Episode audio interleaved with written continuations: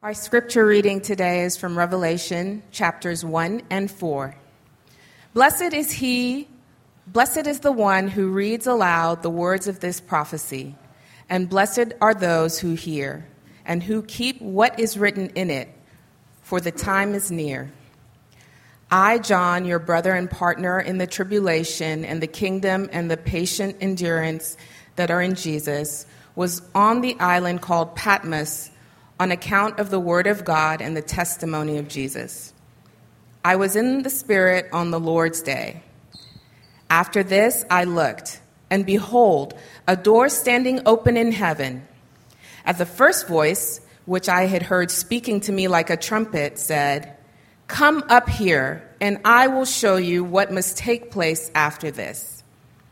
At once I was in the Spirit, and behold, a throne stood in heaven, with one seated on the throne. And he who sat there had the appearance of Jasper and Carnelian, and around the throne was a rainbow that had the appearance of an emerald.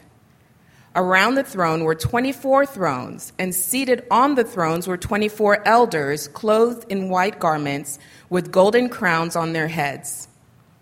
From the throne came flashes of lightning and rumblings and peals of thunder, and before the throne were burning seven torches of fire, which are the seven spirits of God.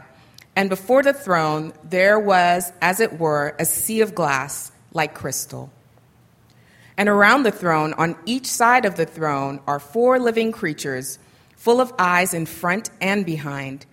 The first living creature like a lion, the second living creature like an ox, the third living creature with the face of a man, and the fourth living creature like an eagle in flight. And the four living creatures, each of them with six wings, are full of eyes all around and within, and day and night they never cease to say, "Holy, holy, holy is the Lord God Almighty, who was and is and is to come." And whenever the living creatures give glory and honor and thanks to him who is seated on the throne, who lives forever and ever, the twenty-four elders fall down before him who is seated on the throne and worship him who lives forever and ever. They cast their crowns before the throne, saying, "Worthy are you, our Lord and God, to receive glory and honor and power, for you created all things, and by your will they existed and were created." Amen. Amen. Well, so good to be here with you today. Man, John said, I was in the Spirit on the Lord's day. We got to that third song, and I was going, me too, me too. I'm still kind of kind of trembling. It's not for being on stage. I like I like to be with you, but man, that was uh, that was quite a time in the Lord's presence. I'm, I don't know if I actually want to recover from it, so we'll just try to stay in it. Amen. Um, my name is Nathan Brown. I'm one of the pastors here at Mosaic. I've uh, been a part of the church about thirteen years. Been on staff for a little over three, and I'm just real glad to be here. We love this place, man. It's our family. It's our it's our lifeblood in many ways. It's our community, and uh, I love serving here. Um, do a number of things, but of course, love to get the chance to give God's word. Um, so that's what we're going to do today. Uh, Pastor Morgan is, as Barnabas mentioned, in San Marcos, our sister church, and we're going to be doing things a little more closely with them in the future. You'll, I'm sure, hear more about some of that as the days go on, but um, another great church down there that we're happy to, to partner with. Today we're going to continue our series out of Revelation chapter four. uh, and as you heard, um, just a couple verses there from chapter one that we wanted to just remember and have in the front of our head as we get into this. The first thing is that this is the only book that promises a blessing just for reading it or hearing it. So you just got your blessing. You might not have known that you were going to get your blessing that early. It just happened. You just heard the word from the book of Revelation. The Bible says you will get your blessing for it. The number two reason that we started in chapter one is that before we get into what John saw, I think it's good that we remember where John was. Where John was. See, John had been serving as a leader at the church of Ephesus. He was an apostle at large, if you will, in the early days of the church. And then somewhere when this guy was like about seventy-five to ninety years old, he was arrested in Roman persecution efforts. And the first thing they tried to do to him, you don't want to sign up for this, they tried to boil him alive in a pot of oil. Boil him alive. They tried to, to kill him, but it didn't work. So then they sent him to this beautiful remote Greek island called Patmos. Sounds like a dream honeymoon vacation, right? Wrong. Not so much. See, this place was a, a rugged, rocky, brutal location where the Romans would send criminals to serve out their sentences. And while they were there, you know, to pass the time, they had to work in the mines. John's an old man. He hadn't spent five seconds in air conditioning. They didn't have it yet. He hadn't spent his life sitting in Starbucks reading books like we do. This guy had, had lived his whole life already in, in the conditions of the ancient world, and now here he is as an old man having to work mines on the middle of an island in the middle of nowhere. It's a bad situation. But here's the truth of it. They tried to kill him, but God saved him. They tried to cut him off from the entire world, but he ended up writing what would become five books of the New Testament, the number one all-time bestseller. John's all over it, even though they tried to put him in, in seclusion. See, he's in this place where they thought nobody could find him, but guess who found him? Jesus found him. And he came to John and he said, John, don't let all of this crush you. Don't let all of this st- stop you. I'm not going to let this kill you because I've still got something for you, John. But here's what I need you to do. I need you, I need you to look up. See, John found himself in a place of exile. But what Jesus gave him, and this, the title of the message today was Access in Exile. Access in Exile. That's what we're going to talk about today. We're going to look at it from three angles. We're going to look, where do we find this access? Number two, we'll look at what the access reveals. And finally, we'll talk a bit about what the access produces. Now, I don't know about you, but when I read this and I understand where John was, and then I see that Jesus showed up in the midst of his own living hell, that right there is a good enough gospel message for me. I hear that and think, Jesus showed up there. He kept him from dying. He kept him from isolation. Man, that's good news. We start to see wherever we are, whatever we're going through, no matter how hard and confusing the situation may be, Hebrews tells us we got the same thing John got. The veil between heaven and earth was torn. Access was made to the throne room of heaven by the death and resurrection of Jesus. So now we can go to that same throne room, twenty-four seven, three sixty-five. We have access. We have access. He's always available, and that by itself is good news. But I want to talk about the access for just a few minutes. I don't know what your prayer life is like, but in my prayer life, sometimes I feel like I'm like fighting to get God's attention. The problem is, is that's not the real issue. The issue for me and the issue for you, I'm just here to tell you, it ain't, is God paying attention to me? The issue is, am I paying attention to God? Am I paying attention to Him? That's the real question. Does God have my attention on the things He wants it on, in the places that He wants it? Has, has He gotten into the depths of my heart and said, I need that piece of it too? That's what we're after. That's what God's after. Believe me, He's listening. Are you listening? You see, John was paying attention. John was paying attention. And so because of that, he looked up and he saw a door. Now let's talk about the door for a second. Where was the door? I just told you it was, it was up. All right, three of y'all had your coffee this morning. That's good. You, it, you could participate a little bit.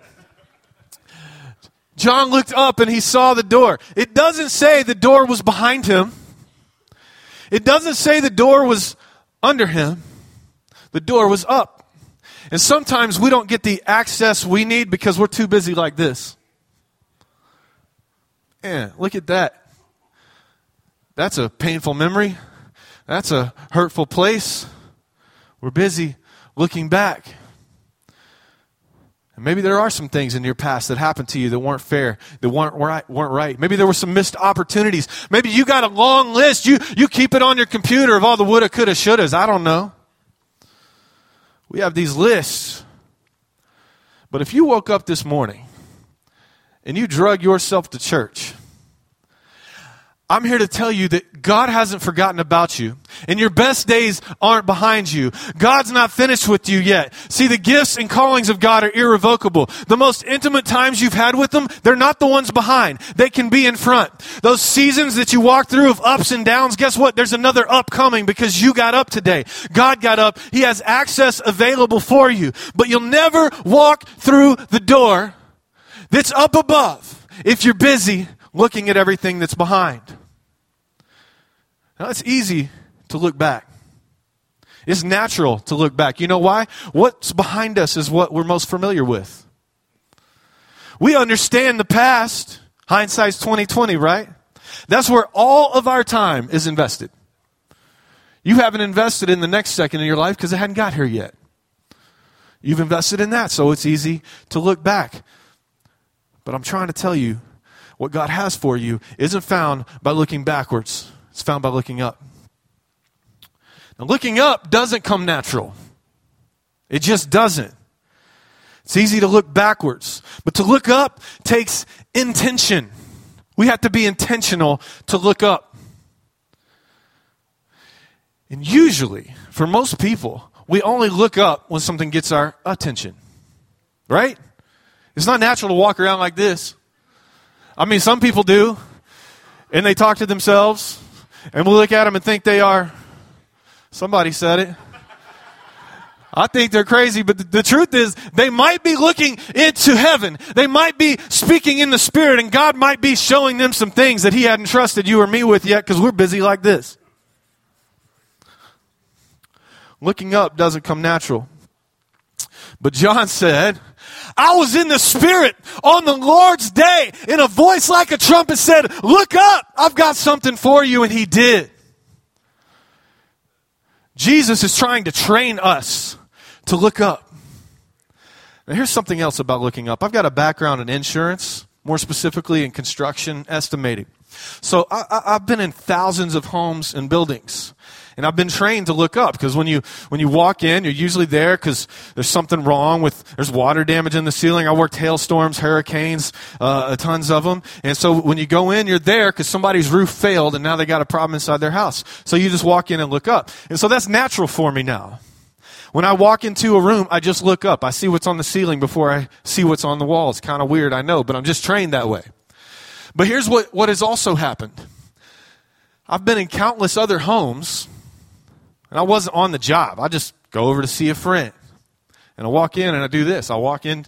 I've seen it in this building before. I just walk in and do this.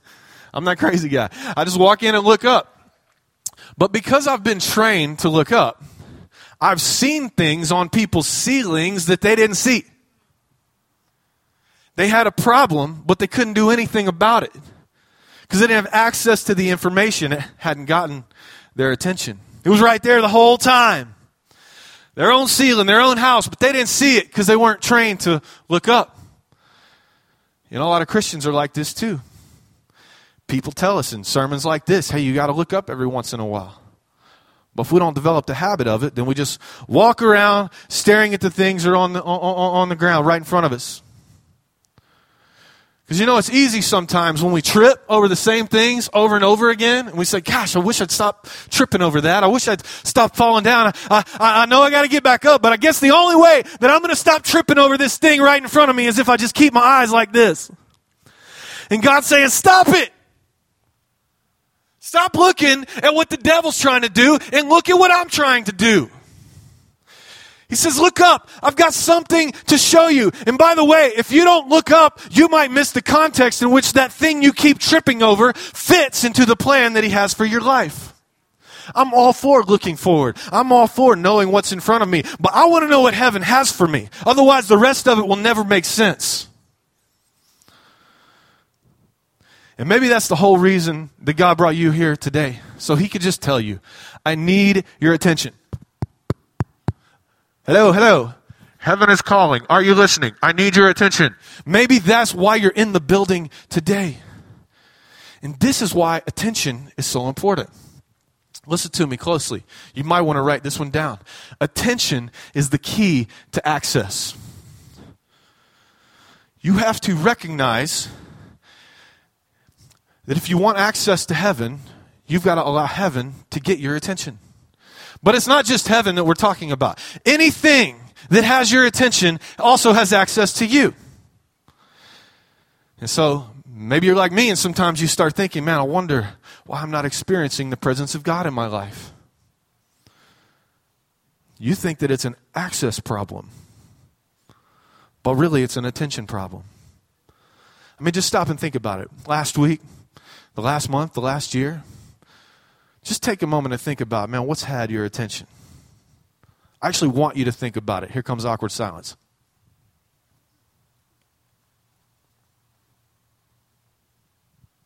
What has had your attention? Maybe it's some dumb stuff that you did. That stuff gets my attention sometimes. Man, I can't believe I did that.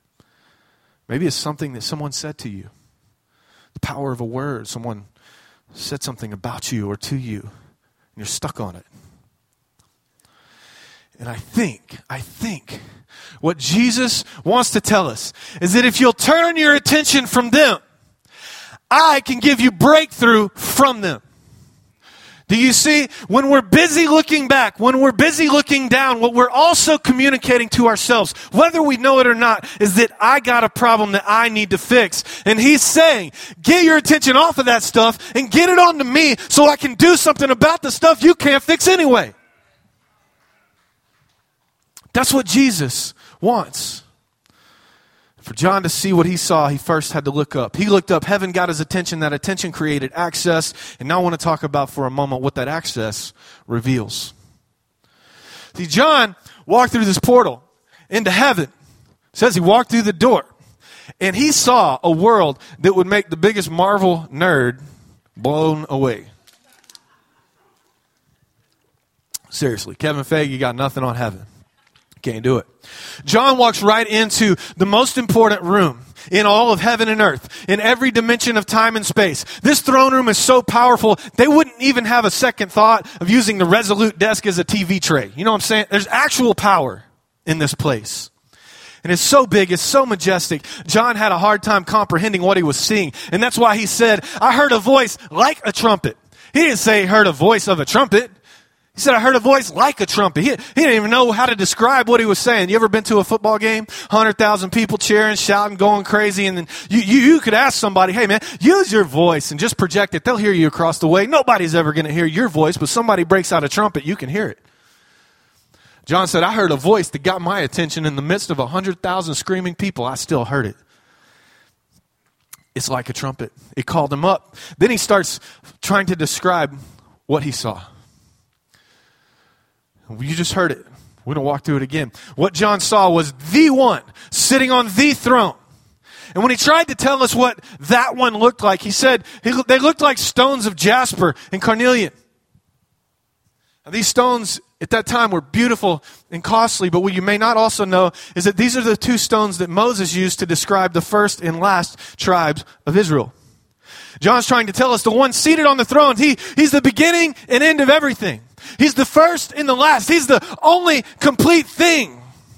That's what he's trying to tell us about those weird stones. You always wondered what that meant. Now you know. It's complete. This one is complete. And then he sees a rainbow. Goes all around the throne. The rainbow represents God's brilliance and his eternal faithfulness and the covenant of grace that's continually available for all who would approach the throne. And then around the throne, that big T throne, there's twenty-four elders sitting on twenty-four little T thrones. And these elders have crowns of gold, which represent dignity, and robes of white, which represent purity, because the blood of Christ had cleansed them and washed them of their sins, and they had overcome, so they're clothed in white. And then coming out of the throne is flashes of lightning and both rumbles and peals of thunder. You know, that, that, that peal of thunder, that's like the big crack you hear when you're right up close to it. And the far-off rumble lets you know that something big is coming. All over Scripture, God uses lightning and thunder in moments of great significance and also in moments of impending judgment. It's as if this lightning and thunder is trying to tell us that the power of God, the righteousness of God, and yes, the judgment of God, it's it's here now. And it's still on its way. And then John starts to talk to us about these seven torches of fire, which represent the totality of the Holy Spirit of God. And even though the Holy Spirit of God has many different attributes, all the torches are on fire, representing the most true thing about God, and that's that he's holy and pure. No matter what you or me may want God to be, if we don't want his holiness, it's not him we want. Now, in front of this throne is a sea like glass. He said it's, it's like glass. I don't really know what it is, but it's like gla- glass, and, and it's kind of like crystal, and it's totally clear. And I think that that represents the total clarity with which God looks down on his creation. His perspective is perfect. There's no cloudy waters before the throne. God's not confused. He's not a God of confusion. You can't trick him or fool him. You can't hide anything from him. He sees all things perfectly. Nothing is hidden from him. He's got the vantage point, by the way, though, to see everything happening in this world and everything happening in your life. And that should both comfort you and terrify you at the same time. He's seen your worst, but he's also seen what's been done to you. What this sea of glass means is that when he looks down, there's no tear you've cried that didn't catch his eye. There's no wrong that's been done that escaped his view. And when he sees the wrongs that humanity inflicts on itself, and he sees the injustice and the wickedness, that thunder, thunder starts to rumble. And he's letting us know that a day's coming when he's going to set all things that were wrong right. Let that thunder speak to you. It should comfort you and terrify you. If it doesn't, you're still not getting it yet. Now, on each side of the throne are these four crazy-looking living creatures. The Bible says they have four different faces. They all have six wings. And then they're full of eyes all over the place, inside and out, which I think represents their ability to see God for who he really is. And then one day, these creatures sitting around, and they said, man, we should say something about this this, this one next to us. And so they, they started to sing, and they said, holy is the Lord God Almighty. And one of them said, no, no, that's not good. You got to say, holy, holy is the Lord God Almighty, because just one holy didn't quite get you there. And, and another one said, oh, yeah, let's try that. Holy, holy is the Lord God Almighty. And they did that for like five thousand years. And then one said, I don't think we got it quite there yet. Let's say it three times. Let's say, holy, holy, holy is the Lord God Almighty, who was and is and is to come. And then they said, I think we got it right. So they started singing it, and now they can't stop it, because once you start that song, it never quits. They're still singing it today, because that's what God is. That's what this whole scene is trying to tell us. He's complete. He lacks nothing. He needs nothing. He knows everything, and he's perfectly holy. Now, sometimes we look at God from our vantage point, from our kind of like selfish disposition, how we wish things were, and we start singing songs like accommodating, accommodating, accommodating. Is the Lord God who shows up sometimes. He comes through for me occasionally, and he's cool if I do whatever I want. But that's not what the creatures closest to him have to say. The ones that are right next to him, he let them stand right next to him. He put all those crazy eyes in them so they could testify the truth about him when they sing night and day, never ceasing. The most true thing there is about God, that he is holy, holy, holy. Saying it once ain't enough. Saying it twice ain't enough. He is the holy, holy, holy God. He is the one and only Lord God Almighty, who was and is, and don't miss this one, who is to come. Who is to come. That's more good news. Do you know why? That voice like a trumpet said, come up here, and I'm going to show you what's going to take place after this. See, he's not just the one that was. God doesn't just have perfect hindsight. He's not just the one that is that has perfect insight. But he's the one that is to come. He has perfect foresight. And this means that there's no, well, just live and let live, and we'll see what happens. The future's unknowable. Just walk it out.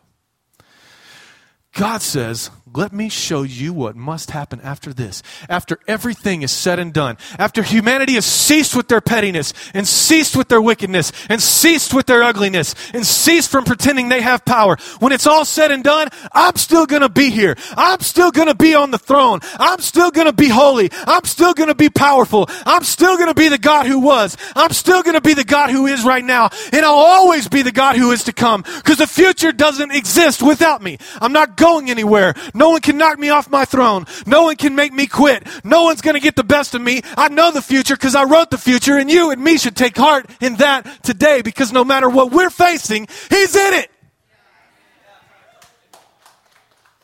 God's going to win in the end. Heard a seminary professor say this one time. What's the book of Revelation about? Evil's really bad. God's bigger. And God's going to win. It's the whole book right there. Here's the good news. If we stay with him, if we keep believing in him, if we hold fast to the assurance of faith that we have in his finished work, so will we. We will win in the end. It's good news. So I'm telling you today, like Jesus told John, if you don't look up, come on, look up, walk through the door, see the access of what God has for you, because you need it and I need it. We'll see what the access reveals. God's good. God's big. God never loses. And that's who he is. And that kind of knowledge, it should actually produce something in us. See, when we see God rightly, it is not a calm and pleasant observation. Well, that's very interesting. That's neat. There's rainbows and creatures with eyes, and they say stuff. And there's elders. I'm not sure who those are. It's a sea of crystal. I thought I saw one of those before, but maybe it was different than what you just described. When we see all of this, it should be more than an observation. It should be an inspiration to become something different. This is the third point today, what the access produces. In short, let me tell you, this is what the access produces. The access produces a people, stay with me, who are from the future. Not that, who did that? Not that future. That's not, that's not what I'm talking about. The Bible tells us that we're actually citizens of the kingdom of heaven. We're citizens from the kingdom of heaven. There you are. Our citizenship is in heaven. Though we're in this world, we're not of this world. And if you are part of the body of Christ, listen, you're quite literally from the future. It may sound like science fiction, but it's an absolute theological fact. You are from the future. I am from the future. This is part of what it means to be born again. So you're first born into this present world, the world that is. But then we get born again, and we're born into the world that is to come. The kingdom of God is something that is both now and not yet. In many ways, the future is yet to come. But in another very real sense, the kingdom is here and now. And I don't know if you know this or not, but it's your job and it's my job. It's our job to bring that not, that not yet into the now. That's why we're here. That's what we do. When we pray for eyes to see and ears to hear, that's what we're talking about. You know, the Pharisees used to question Jesus all the time. Where's this coming kingdom? He said, it's already here. You just can't see it. So we pray for eyes and ears so that we can see and hear from that future. Jesus will give us, give us that. That's what Paul means here in Second Corinthians when he says that anyone who is in Christ is a new creation. The old has passed away and all things have become new. It means that through faith and baptism, we can leave the present age that's still dominated by sin and death and step into an age where Jesus is actually Lord, where he's all about the business of restoring all things. This is what it actually means to be a believer. Did you know that? Being a believer means that you believe in something you haven't fully seen yet, and you anticipate the age that is to come by living in it right now. This is what access to the throne room should produce in us. should produce in us a people who live like today, like we are from the age that is to come. Because we've been born into that kingdom. That's what it means to live by faith. Paul says it like this in Titus chapter two. For the grace of God has appeared, bringing salvation for all people, training us to renounce ungodliness and worldly passions, and to live self-controlled, upright, and godly lives in the present age, while waiting for the blessed hope, the appearance of the glory of our great God and Savior, Jesus Christ. A pastor by the name of Brian Zahn, I think he captures it beautifully in his book called Beauty Will Save the World. He says this, in the twilight of the age of sin and death, how many are glad to know it's in the twilight? In the twilight of the age of sin and death, we are to cast off the works of sin and death and manifest the works of restoration and new creation that belongs to the age to come.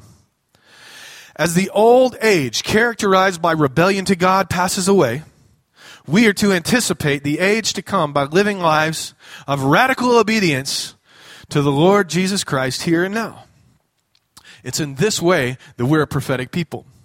We're not a prophetic people by acting like a band of psychics making predictions about future events that belong to this age. We're a prophetic people when we bear witness, prophetic witness, to the age to come by living in it here and now. Man, I love that. We're not called to be prophetic. Let me just do away with a few things here. I don't believe we're called to be prophetic by trying to use the book of Revelation to assign a beast to a president, no matter how in- easy and tempting many of them have made that for us.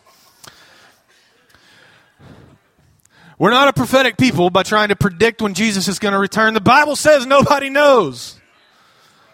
Stop listening to those crazy people. Nobody knows. Jesus doesn't even know. And the Father tells him to go, then it'll be over and everyone will know. That's all you need to know.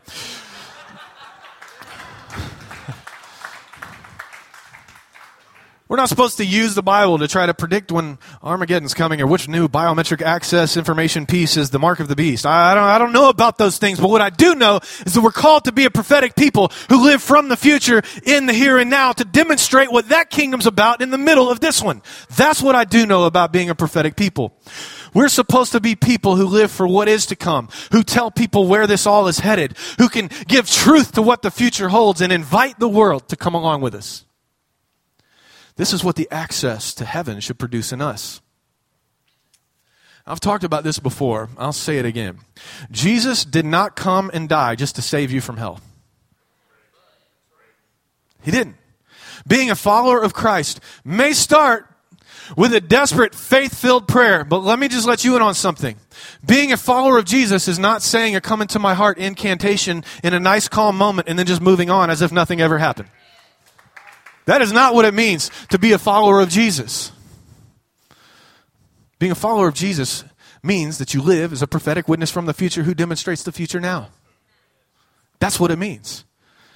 That's what preaching the gospel is all about. I'm not making this stuff up. In the book of Acts, there's like ten to eleven sermons, depending on what you count a sermon. And I have something to tell you about every single one of them. Not a single sermon in the book of Acts. Go fact check me if you like. It'll be a great Bible study for you. Not a single sermon in the book of Acts centers around the idea of escaping hell. They don't. This is the documentation of how the church began, and not a single sermon focuses that as the center of the proclamation. What they are centered on is a proclamation that the world has a new king.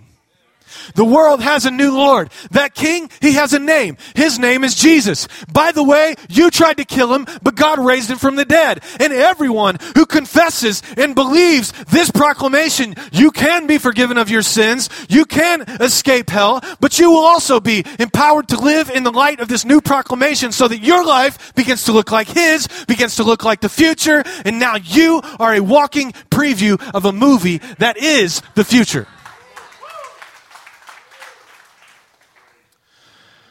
And one of the best examples I've heard that kind of explains that, it's all, hindsight's twenty twenty, right? Always easier to look back. So let's just hypothetically look back for a second. Let's take a look back at something that was once inexplicably a controversial issue. I know when something seems so controversial, it's hard to imagine a day when it won't be. But those days come. Because in America, and in the American church, there was a time when slavery was controversial. Now today, almost no one would say that slavery is compatible with Christian ethics or would attempt to justify slavery in a Christian context. But believe it or not, and I wish I had two more hours to educate on this, it was a controversy. This clear thinking that we we have now about that issue wasn't always the case. For generations, church-going, self-proclaimed Christians in America justified the practice of slavery through their Christian faith. Now, here's the hypothetical. If you could get in your own DeLorean and cruise back to my hometown of Birmingham, Alabama, I don't know, maybe like eighteen thirty, and try to convince them to change their position on slavery, how would you do it? What would you say? I would think that you would want to tell them about the future. I would think that you would want to be prophetic. You'd want to tell them about a proclamation that was going to come. You want to tell them about a, a war they can't get their ideas around. They can't grasp how deadly and horrendous and bloody it would be. They didn't grasp all of that, but you could tell them with clarity what's coming. You might want to tell them the future doesn't belong to you. Slavery has no future. And if they continue to align themselves with that which is destined to be abolished, all the future will hold them in contempt. Now, if they said to you, brother, brother, I don't know if slavery's okay or not, but if it's bad, it'll change when Jesus comes back. You could tell them they're wrong. You could tell them the future is upon them, and they must change now. If you could travel back and preach this message, you'd essentially be preaching, repent, for the kingdom of heaven is at hand. And if you did all of that, you'd be lucky to get out alive. Now, telling this hypothetical story reminds me of a true story. There's a Christian missionary by the name of E. Stanley Jones. He wrote a book the year he died called The Unshakable Kingdom and the Unchanging Person. And in this story, he recalls another story. He says this, when I was eighteen, this was in nineteen oh two, he was eighteen. nineteen oh two, when I was eighteen, a year after my conversion, I was seated in a streetcar in a southern city with a very dignified and greatly beloved teacher, Miss Nellie Logan. Now, Mister Uh, Stanley Jones was a white guy. He's sitting there with this teacher when an African-American woman got into the car.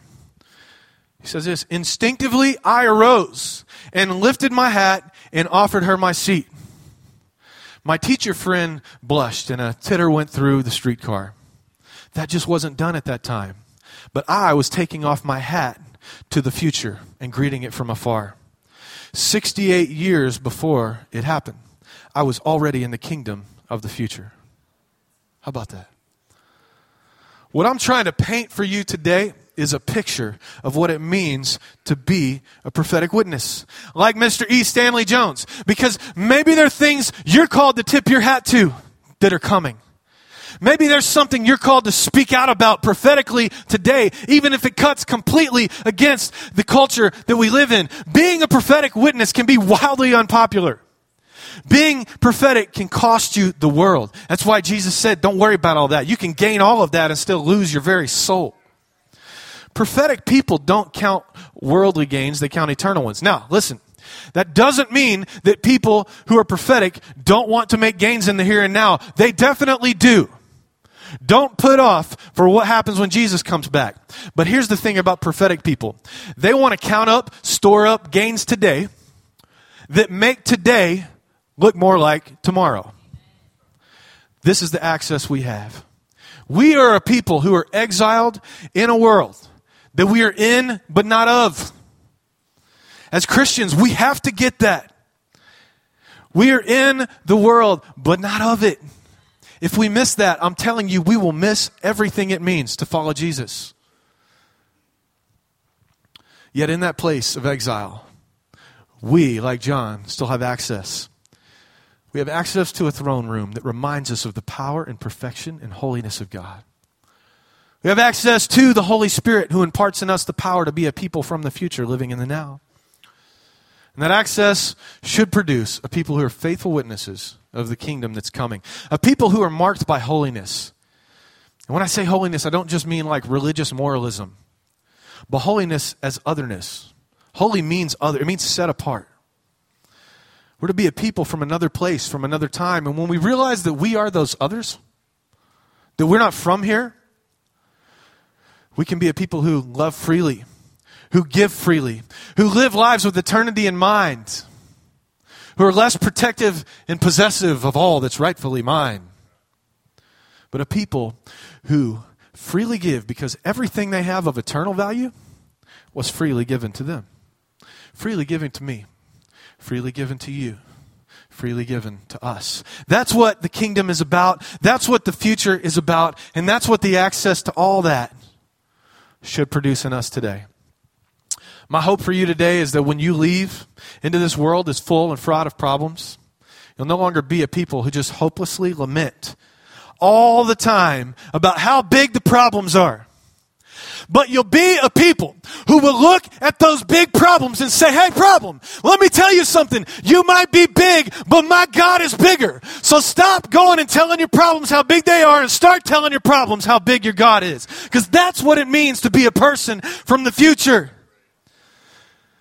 Once you gain the access, once you see what it reveals, it'll produce in you a faith like maybe you've never seen or experienced. I've seen it. I've seen him in his glory. I've seen the coming king because I've seen him heal my body of things that shouldn't have been healed.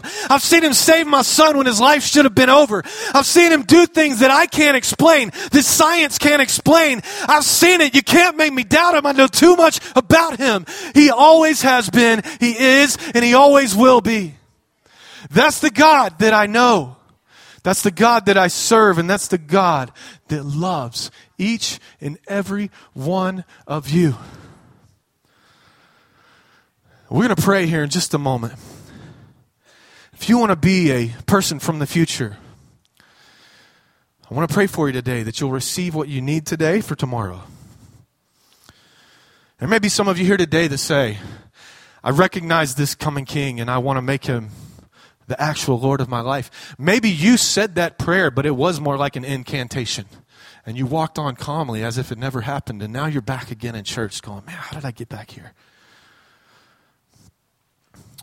Maybe you're someone who needs to repent because you're here. And Jesus has been asking you for weeks, months, years to come here. If that's you, I want to pray for you today. I want to pray for the reality of heaven to invade your heart. We're going to sing a song in a moment about the throne room. And as I pray, I'll be praying that God will give you a glimpse of it. And that that glimpse will change your life forever. Let's pray. Father in heaven, the one who is, the one who was, and the one who is to come, the one seated on the throne. We cry out to you now and say that we need you. We're a people desperate for you.